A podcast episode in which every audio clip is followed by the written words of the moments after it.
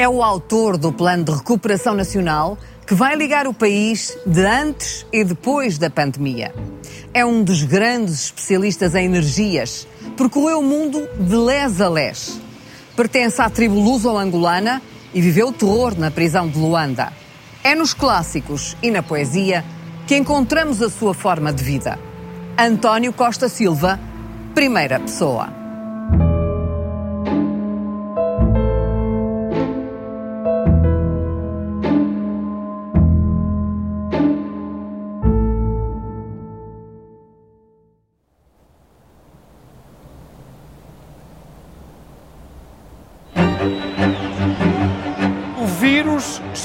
Portugal está em estado de alerta. Europe has now become the epicenter of the pandemic. São os maiores prejuízos de sempre. Restaurantes a encerrar em A Portugal. economia portuguesa vai cair 8% este ano. A Covid-19 matou centenas em Portugal e já provocou milhares de novos pobres. A situação dramática em que o país está exige objetivos comuns bem definidos para mudar a situação que existe. Foi aprovada a primeira versão do plano de recuperação. É o chamado Plano Costa Silva. Não é o mercado que nos vai salvar, a declaração é de António Costa Silva.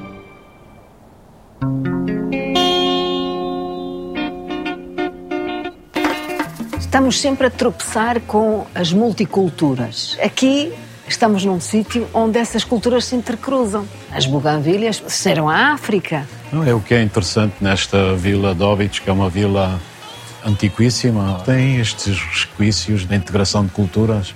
As buganvílias, as flores, é uma vila que há muito culto da flor. Na Nova Sintra havia buganvílias. É evidente, a África é a terra da cor, das plantas, e é isso que o país tem de, de muito bom, esta multiplicidade de integrações, quer de culturas, de plantas, dos próprios alimentos ao longo do- dos séculos. E depois aqui, não sei se a Fátima já viu, temos uma livraria, que é a antiga livraria do mercado biológico. As estantes são antigos, fruta. porque são antigos caixotes de fruta, é a economia circular a funcionar, portanto, a reutilização de, de resíduos, e eu acho extremamente interessante. E depois a livraria temos os livros e vai passando aos produtos naturais. Portanto, estamos num sítio que parecia uma espécie de talismã. Combina o velho com o novo, com o reciclado, com a natureza. Sem dúvida. Eu sou das pessoas que acham que quanto mais longe nós olharmos para o passado, mais longe vemos no futuro. Não podíamos escolher melhor ágora de culturas. Está aqui o mundo inteiro. E está aqui uma coisa que é a malagueta. Exatamente. Gosta de malaguetas? Muito, muito.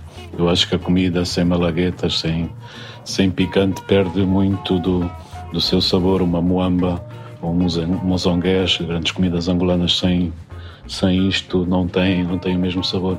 Mas o que acho aqui muito interessante é que a nossa a gastronomia, no fundo, é um mapa da miscigenação cultural que o país fez ao longo dos séculos. A vida precisa de picante. Sempre, sempre. O picante é fundamental na vida.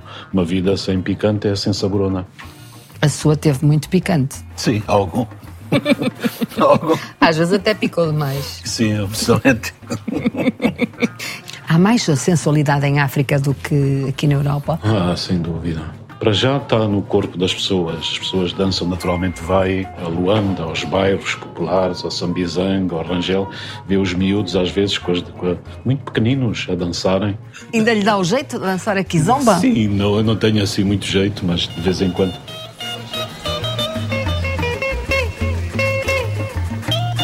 Depois vir aqui a Óbidos e não provar ah, o, o produto mais tradicional, que é a ginginha, seria uma pena. Claro, Viva! claro. Muito obrigada.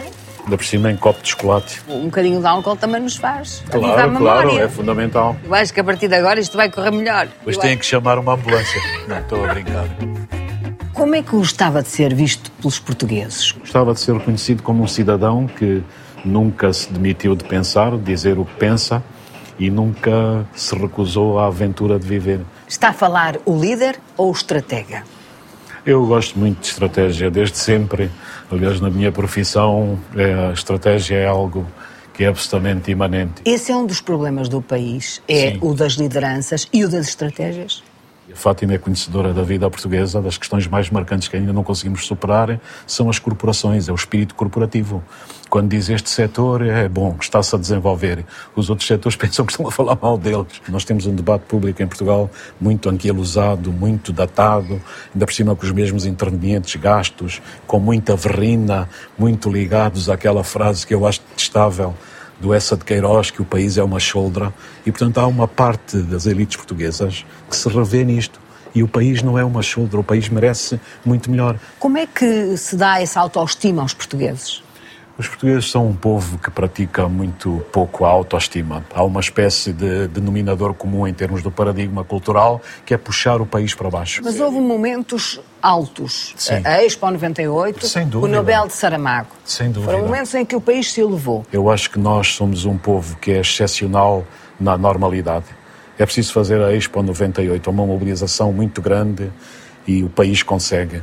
O Prémio Nobel de Saramago é, sobretudo, a competência do José Saramago, que era um escritor extraordinário. Mas que foi vivida E que por- foi vivida pelo não só em- coletivo. não só em Portugal, no Brasil, no, em todo o espaço lusófono. É a primeira vez que a língua portuguesa tem um prémio Nobel.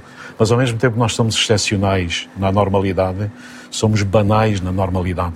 Isto é, se amanhã se descobre a vacina, se tudo isto se compuser minimamente, nós voltamos a ser absolutamente banais, cada um encerrado no seu feudo. A única maneira de, se- de convencer o cidadão comum é temos aqui uma estratégia e um caminho para mudar as condições de vida das pessoas.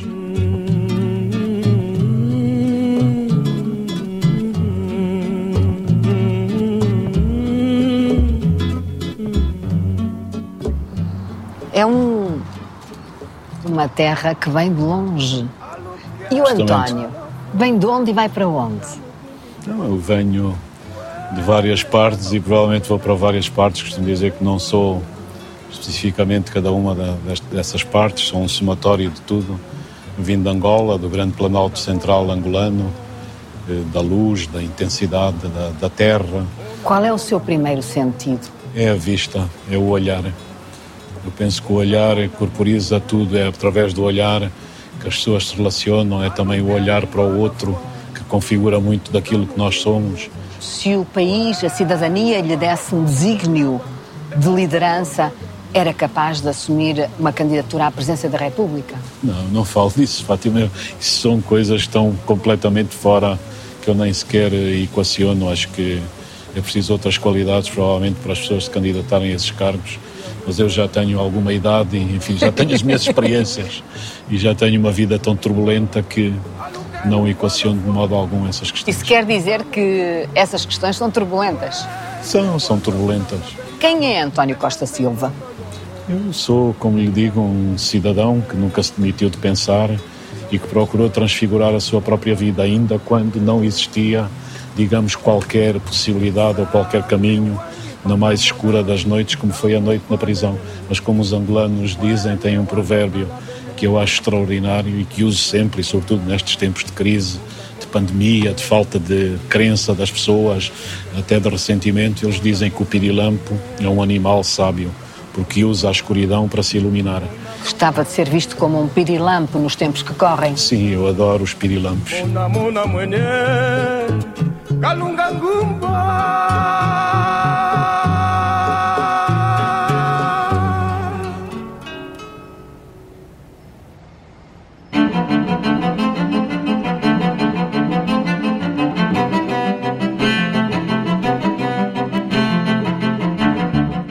Estamos aqui num espaço interior de uma biblioteca pública, tem laranjeiras, até nos cheira um bocadinho qualquer coisa árabe.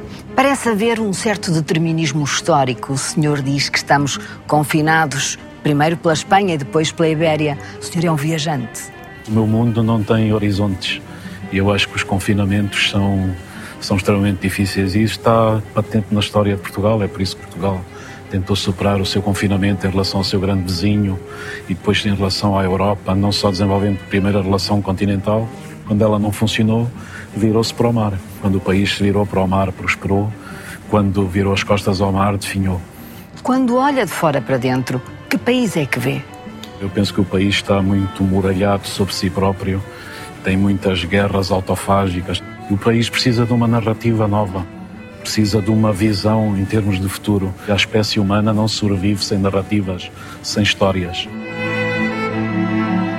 Em que medida é que a descolonização, que tinha que acontecer pelos ventos da história e pelo curso da história, criou um, um abismo entre a cultura anterior e uma nova que ainda não foi encontrada?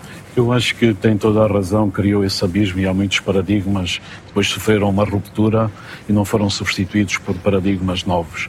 E um deles é a relação que Portugal tem com todos estes países mais do que nunca, Fátima, se olharem para o que se passa no Oceano Atlântico e, sobretudo, no Atlântico Sul, Portugal pode ser um agregador, uma plataforma das grandes nações atlânticas para fazerem face às alterações climáticas. Nós agora temos que mudar aqui os desígnios, temos que ter uma espécie de aposta na geoeconomia. Há uma figura, um protagonista na obra de Homero que é o Aedo que é o recitador de poesia, aquele que é o intermediário do canto heroico, da Exatamente. tal narrativa que há pouco referiu atrás. De certa forma, hoje, neste seu esforço titânico para que o país tenha uma estratégia, é uma espécie de aedo perante o país. Eu sou, sou uma pessoa humilde, enfim. E os aedos, como a Fátima referiu, eles eram, no fundo, contadores de histórias. Eles narravam as histórias que são fundamentais para a espécie humana prosperar e se desenvolver. Eles, Porque, eram, repare, nós... eles eram a ligação. Eram a ligação, eram um testemunho, eram a continuidade. E nós hoje não temos essa continuidade, não temos esse testemunho. Nós estamos a viver aquilo que é a pior das notícias para a espécie humana, que é a crise do futuro. A ideia de futuro hoje é posta em causa. Quando há uma epidemia como esta, não é o mercado que nos vai salvar, é o Estado, são os serviços públicos, é o Serviço Nacional de Saúde. Se for hoje um aedo perante Portugal e os portugueses, o que é que escolheria? Que narrativa? Tentei projetar no documento da visão estratégica é o país reinventar-se, ser, eh, portanto, pegar no seu soft power, reinventar o seu papel geopolítico no mundo e depois internamente reorganizar a sua indústria, construir as indústrias do futuro, aplicando esta, esta onda de tecnologias digitais, partindo toda a estrutura existente, tornando-a muito mais competitiva. Honestamente, acha que temos gente para isso? Repare, nós eh, tínhamos um milhão de pessoas e na altura dos descobrimentos e o país inaugurou a primeira grande era da globalização que é uma coisa, um fenómeno absolutamente extraordinário. É só fazer o que foi feito nessa altura. Tivemos provavelmente aquele que foi o maior governante que Portugal algum dia teve, o rei Dom João II, que apostou na tecnologia, na ciência, abriu os mares, nos cartógrafos, na, na, na, indústria para fabricar, para fabricar as naus e criou a plataforma que levou uh, o país aos cinco cantos do mundo. Repare que a visão geopolítica que ele inventou vigorou durante cinco séculos até ao fim do Império. E está tudo Digamos ali. As suas... Está tudo está ali. tudo ali nos descobrimentos, nesse empreendedorismo de um milhão de habitantes.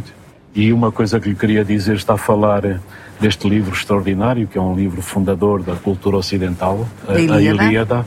Se for ao canto 18, tem o deus Hefesto, está a fabricar os seus objetos e ele usa a palavra autómato, que são pequenos robozinhos que estão a ajudar o Deus a fabricar as suas peças. E repare, é isso que faz-me faz faz acreditar na mente humana, na espécie humana, na criatividade que a espécie tem. E repare esta ideia que há 2.800 anos atrás foi produzida, hoje está em, em, desenvolvimento acelerado. E se calhar ainda estamos numa certa pré-história disto tudo. Absolutamente. De uma tecnologia que, que há de vir e não Sim. conhecemos.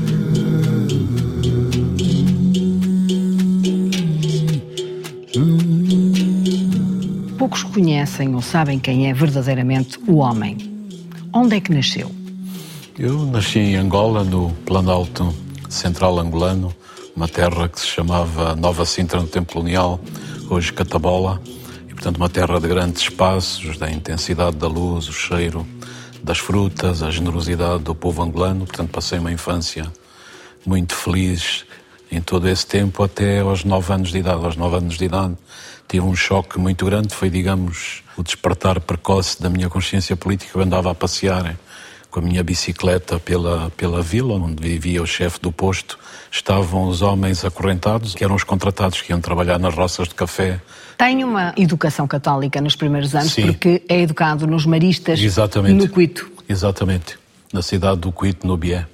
Como é que foi esse tempo dos maristas? Foi um tempo muito difícil porque era um colégio interno, portanto eu estava internado desde os 10 aos 15 anos. Eh, Era um colégio que estimulava muito a educação também, a leitura, mas tinha regras muito agressivas e, portanto, foi um bocado o produto desse, desse, desse universo. Mas, portanto, a grande válvula de escape era o desporto. Todos os desportos e mais alguns, e alguns deles jogando na própria equipa Ainda tem colégio. amigos dessa primeira infância? Sim, tenho, tenho ainda amigos dessa primeira infância. Vai para Luanda, para a Sim, universidade, sim, exato. sozinho? Sim, sozinho, sempre sozinho. Aliás, quando fui para os Maristas, os meus pais foram-me lá colocar e fiquei. E depois para Luanda, exatamente a mesma coisa. Mas Luanda, para mim, foi uma revelação. Foi ainda encontrei uma outra geração de amigos, muitos deles mantêm ligações até hoje, porque envolvi-me profundamente. Em que no ano chega a. Luanda? Em 1970, tinha 18 anos e, portanto, envolvi-me diretamente no movimento associativo. Havia um círculo de cinema na Universidade de Luanda, foi o primeiro, a primeira instituição a que me liguei com, com os meus amigos. Portanto, passámos filmes, toda aquela geração, desde o neorrealismo italiano, o Vittorio de Sica, os Ladrões de Bicicletas, depois os dos Alemães, o Fritz Lang, do M. Matot, e simultaneamente criamos a Associação de Estudantes de Luanda, O que é que cursava nessa altura? a Engenharia de Minas.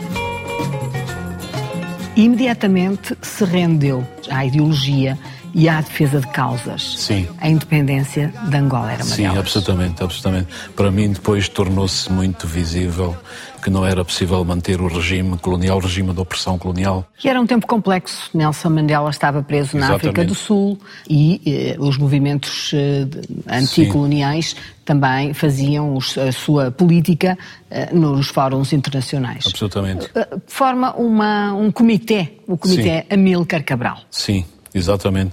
Formamos os comitês Amílcar Cabral, portanto, em 1972, 73, quando nós éramos maoístas, claramente ligados à ideologia maoísta e, portanto, desenvolver não só atividades junto dos estudantes, mas fora da universidade. Que relação tinha com a China de Mao dessa altura? Não, para nós, repare, a União Soviética já tinha tido o seu percurso e era um regime que considerávamos já, digamos, meio senil.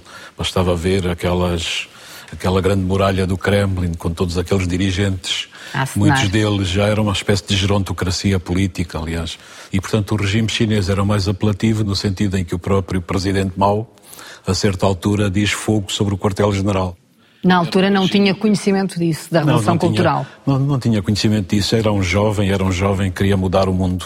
Portanto, claramente a leitura que Mas fazia tinha do lido, mundo. tinha lido a Grande Marcha. Tudo, tudo. Eu li muitos livros. Aliás, essa geração é muito marcada por leituras profundas. Lembro de estarmos em reuniões do movimento associativo, mesmo na Universidade de Luanda, reuniões serem interrompidas para irmos ler o que fazer do Lenin ou o materialismo e pirocriticismo, porque havia posições de alguns de nós que não estavam compatíveis. São coisas que parecem fiéricas hoje. O seu maior objetivo era conseguir a independência de Angola. Sim, sim.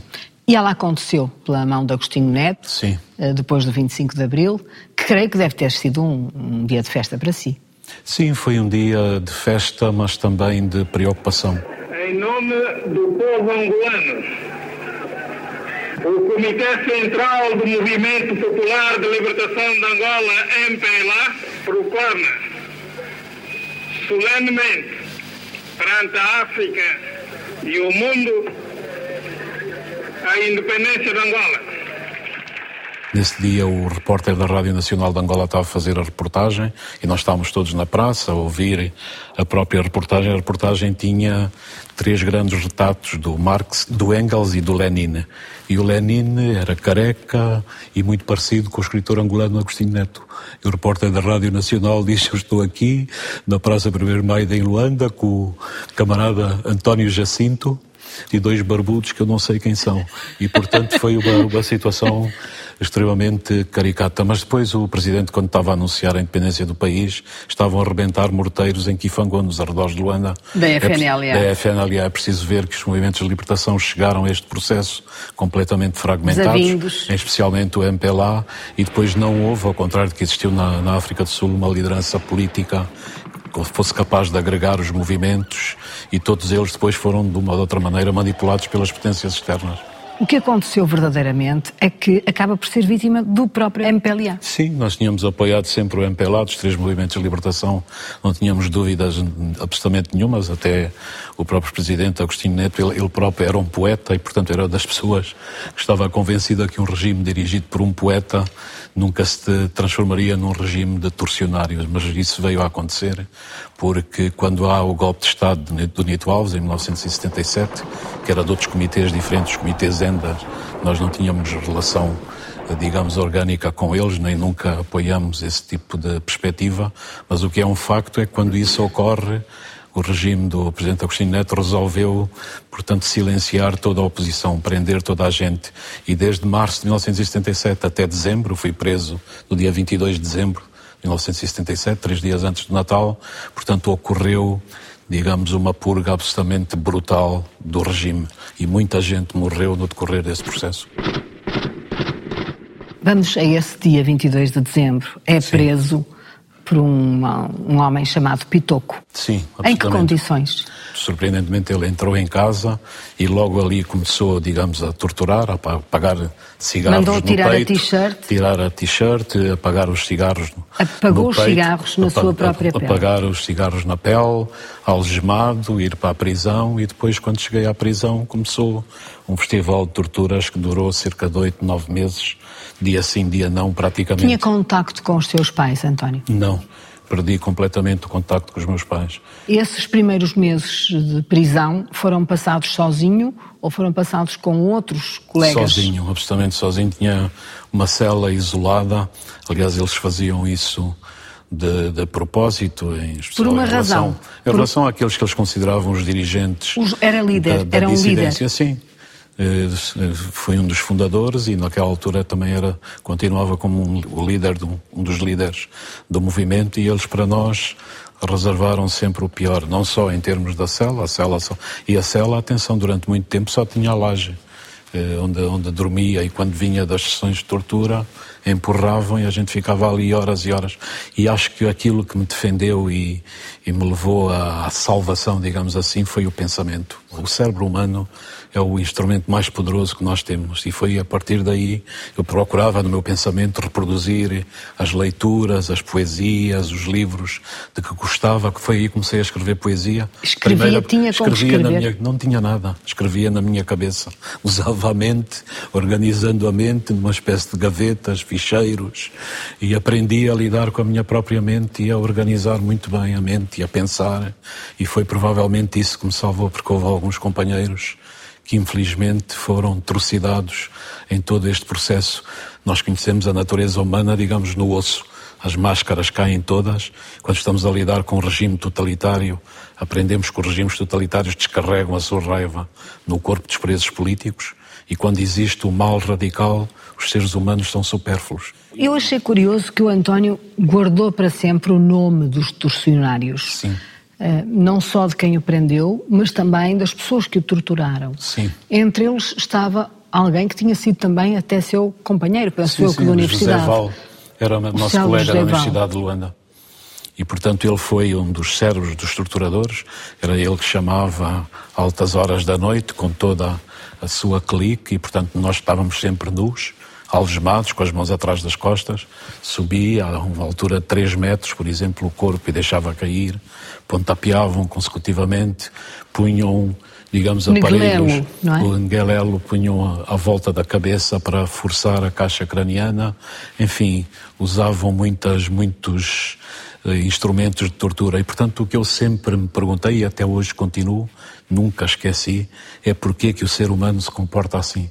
Quer dizer, quando há um regime deste tipo totalitário em que não há regras, não há respeito por nada, os seres humanos transformam-se em lobos do homem, portanto, em carniceiros completos. Esse torcionário, justamente, José Val, há uma determinada altura em que lhe faz um ultimato para assinar um papel. Fazia com Sim. que assumisse que era um agente da CIA. Sim.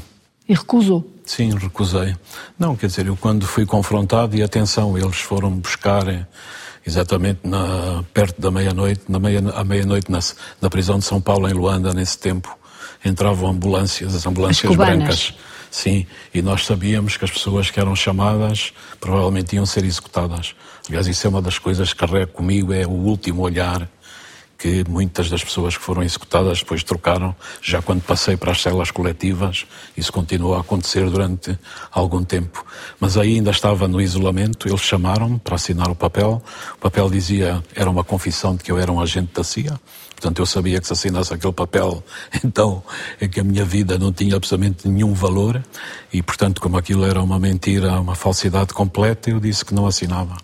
E ele pediu então, vais fazer o teu testamento, eh, pôs-me uma folha de papel à frente e eu escrevi qualquer coisa como a vida é bela, que ainda irritou mais.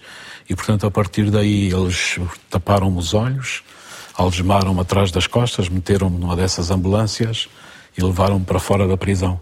E depois eu ouvi, inclusive, quando me Não sabia onde estava. Não sabia onde estava, mas ouvi o ruído, porque eles nunca me tiraram a, a venda. A venda. Ouvi o ruído das armas, pensei bem, é o último dia. Estava perante um pelotão de fuzilamento. Estava, absolutamente. Sozinho ou acompanhado? Sozinho.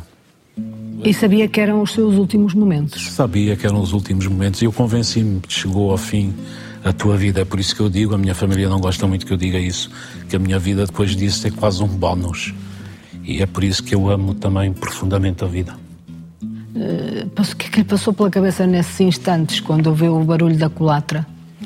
Uh, não, eu estava muito calmo. Aliás, eu escrevi depois um poema sobre isso, a dizer que estava espantosamente calmo e que não tinha medo da morte, porque até ao fim não transigi e, portanto, estive ali à espera que eles disparassem como dispararam em relação a tanta gente. E ainda hoje não sei porque é que não dispararam.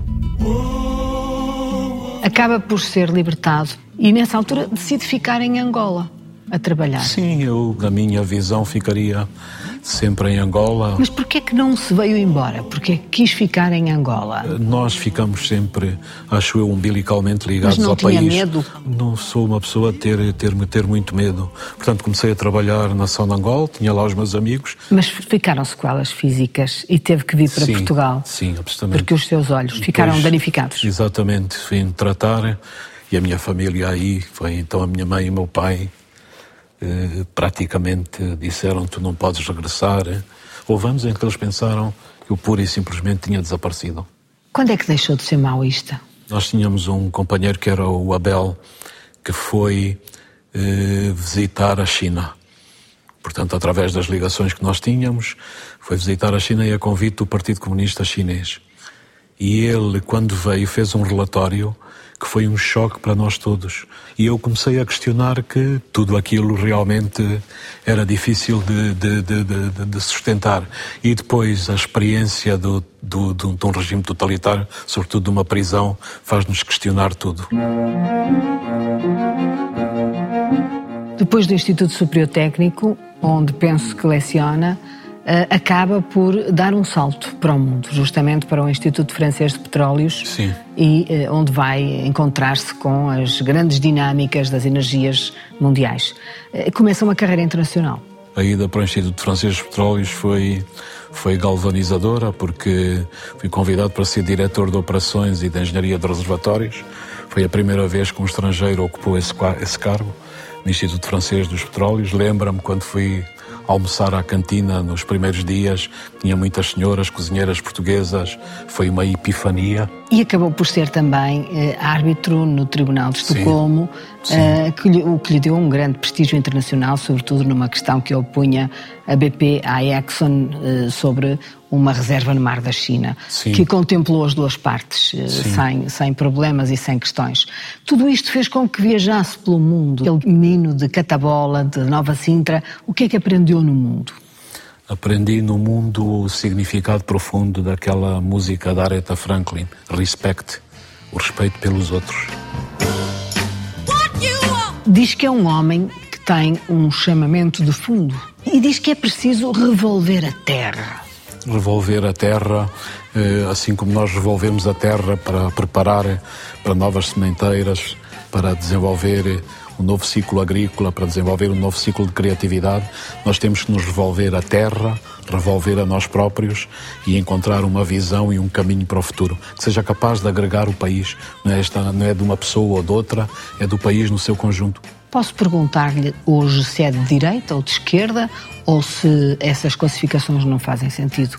Eu sou fundamentalmente de esquerda, portanto, a questão de haver pessoas que são os mais fracos, os mais vulneráveis, que ainda por cima são muitas vezes discriminados, é algo que me revolve sempre as entranhas. É compatível ser um homem de esquerda e ser um homem que conhece o capitalismo por dentro e que passou toda a sua Sim. vida na competição das empresas mais produtivas eh, e mais capitalistas do mundo, que são as Sim, energéticas. Exatamente. É possível porque tudo isso hoje está a mudar. As empresas têm que ser responsabilizadas em termos da implicação que têm a nível das comunidades ou a nível dos seus próprios trabalhadores e o reconhecimento que o mantra do Milton Friedman, que a responsabilidade social de uma empresa é o lucro e apenas o lucro, foi criticado. E é isto que eu defendo hoje. Nós temos que revisitar estes conceitos mas esse conceito e mudar já, o paradigma. Esse conceito já é imposto pela União Europeia desde há algum tempo. Sim, a responsabilidade passar, social das empresas. Mas tem que passar à prática. Não basta as empresas fazerem relatórios da sustentabilidade ou da responsabilidade social. É preciso fazermos muito mais que isso. Sabe porquê? Porque é o planeta todo hoje que o pede.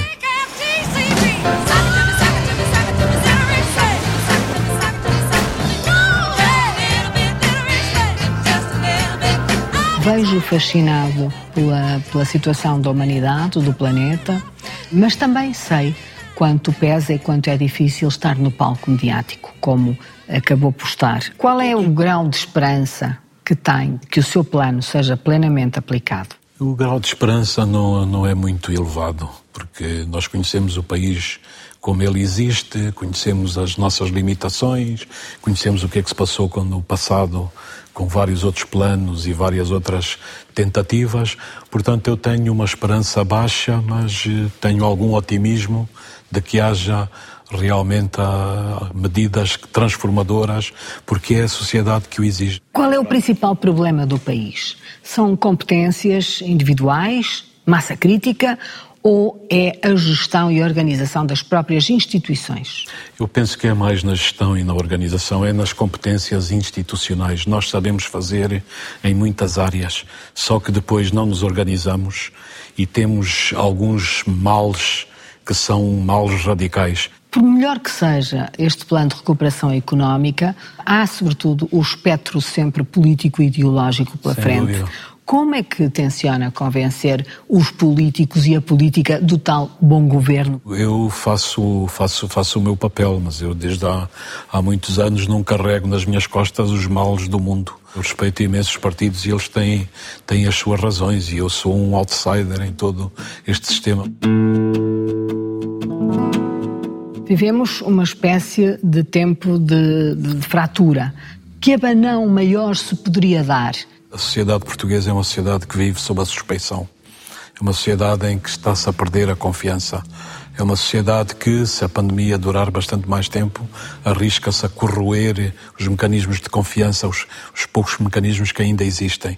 E depois pode haver aqui uma combinação tóxica entre o ressentimento, o medo e o pânico, a falta de soluções e depois as ideias políticas extremistas que nestas alturas podem medrar e ainda será pior a emenda que o, que, que o soneto se isso vier a suceder. Mas nada se faz sem respostas.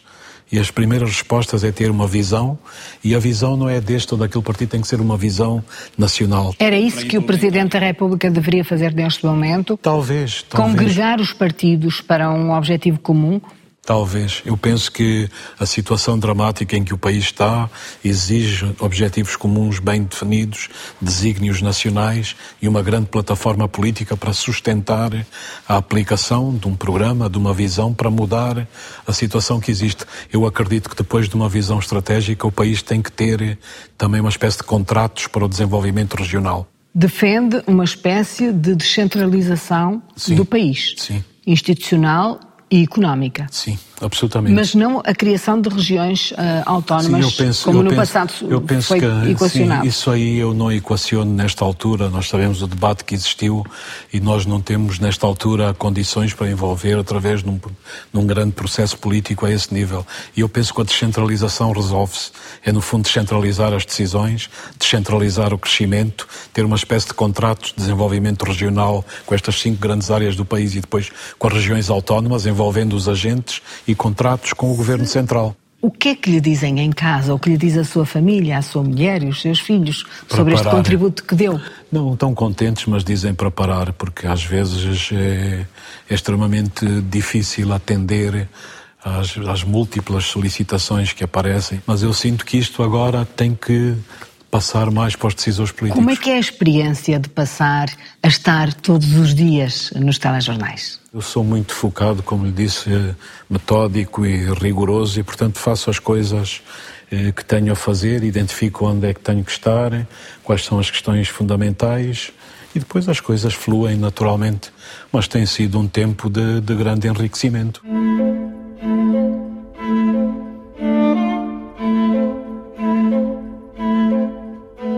Para além da sua inteligência, do método, da organização, é um homem apaixonado. Sim, muito apaixonado. O encontro com a minha mulher foi dos grandes encontros da minha vida. Eu penso que o amor e a paixão são fulcrais na nossa vida, porque nós somos seres provisórios. Nós dependemos do tempo, mas a paixão, o amor transformam o instante em eternidade. Deixou de ser o Chibias. Chibias, sim, era o meu nome. Era a sua alcunha. Chibias eu dizia quando era jovem, em vez de Xissa, por exemplo, dizia muitas vezes Chibias. E fiquei conhecido por esse nome em Angola.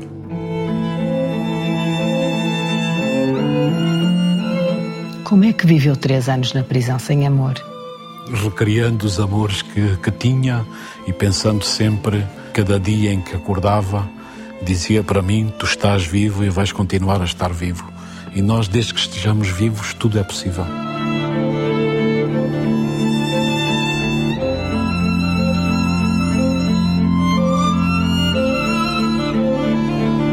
Quem viu e esteve perante um pelotão de fuzilamento, de que é que tem medo hoje? Tenho muitos defeitos, mas um dos que não tenho é realmente a cobardia. Acho que tenho coragem, digo o que penso, enfrento as coisas, não viro as costas à luta. Não, não, não tenho medo de nada.